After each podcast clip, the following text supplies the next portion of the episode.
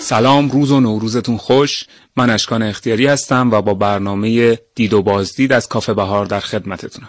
کسی که امروز میخوایم بریم به دیدنش توی دنیای ما زندگی نمیکنه. برای همین باید از دنیای قشنگی که توشیم یه کمی جدا شیم تا جان رو ببینیم. فکر میکنین که جهان در سال 2540 میلادی چه شکلیه؟ جورج اورول فکر میکرد سال 1984 یه دولتی هست که تمام دنیا و مردمان و افکارشون رو به زور کنترل میکنه. ولی یه پیشبینی بهتری هم درباره دنیا و کنترل کردنش وجود داره. دنیایی که توش رنجی نیست، جنگی نیست، بیماری وجود نداره، همه چیز درباره شادی و شاد بودنه. کسی به فکر این نیست که تلاش کنه تا موقعیت اجتماعیشو تغییر بده. همه فقط سعی میکنن مفید باشن و کاری رو که از دستشون برمیاد انجام بدن. چیزایی که باعث دردسر بودن مثل خودخواهی و طمع و جاه طلبی از بین رفته. ولی چطوری میشه آدمو نخوان تغییر بکنن، نخوان به چیزایی که ندارن فکر کنن؟ توی این دنیای قشنگ نو آدما هر چیزی رو که لازم یاد بگیرن توی خواب یاد میگیرن. قبل از اینکه واقعا به دنیا بیان، وقتی که توی بطریای کشت هستن، اونجا همه چیزو بهشون یاد میدن. ما داریم درباره آینده‌ای حرف میزنیم که توش آدما رو توی بطری کشت میدن، به دنیا نمیارن.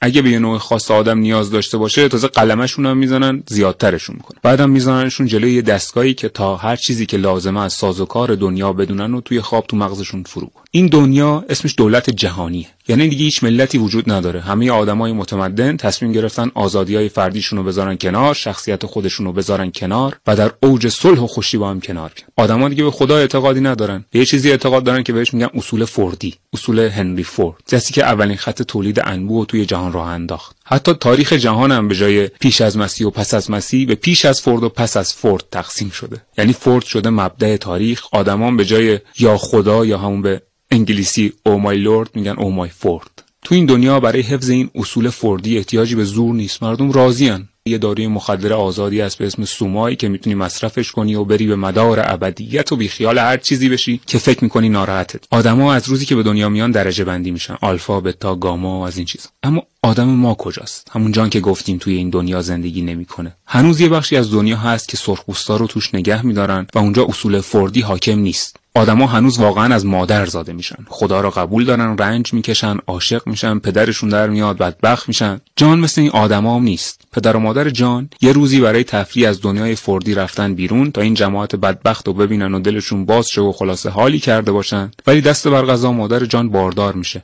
فرار میکنه و همونجا بچه‌شو به دنیا میاره و همونجا میمونه.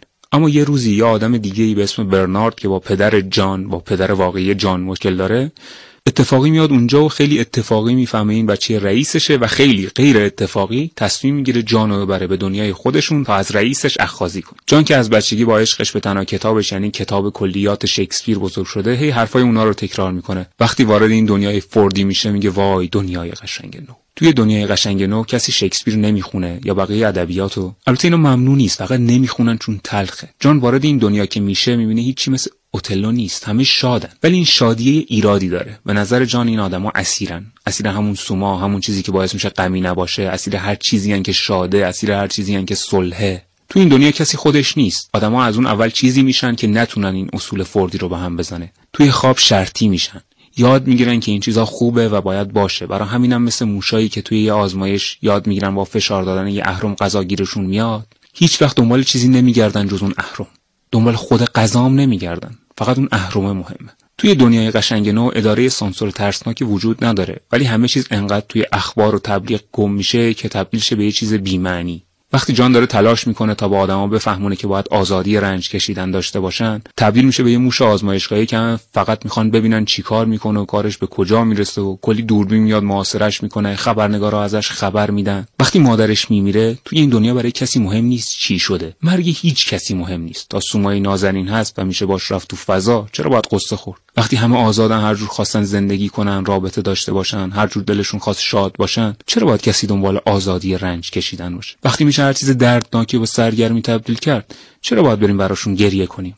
یه جای رمان میگن بشر بالاخره تصمیم گرفت که بین هنر والا و آرامش رو انتخاب کنه. دنیای خوبی نیست. این دنیای قشنگ نو فقط یه دنیای عجیب غریبیه که آدما توش گم شدن. بریم یه سری به جان بزنین. بریم ببینیم چرا آدمی که شکسپیر خونده نمیتونه به شادی مخدر و آزادی جنسی قانع باشه. بریم ببینیم دنیا بدون آزادی رنج کشیدن، بدون تفاوت‌های بین آدما و شخصیت‌های مختلف چجور جایی میشه. جان رو میتونین توی رمان دنیای قشنگ نو نوشته آلدوس هاکسلی پیدا کنین. برای پیدا کردنش هم از آقای شکسپیر کمک بگیرین. لازمتون میشه.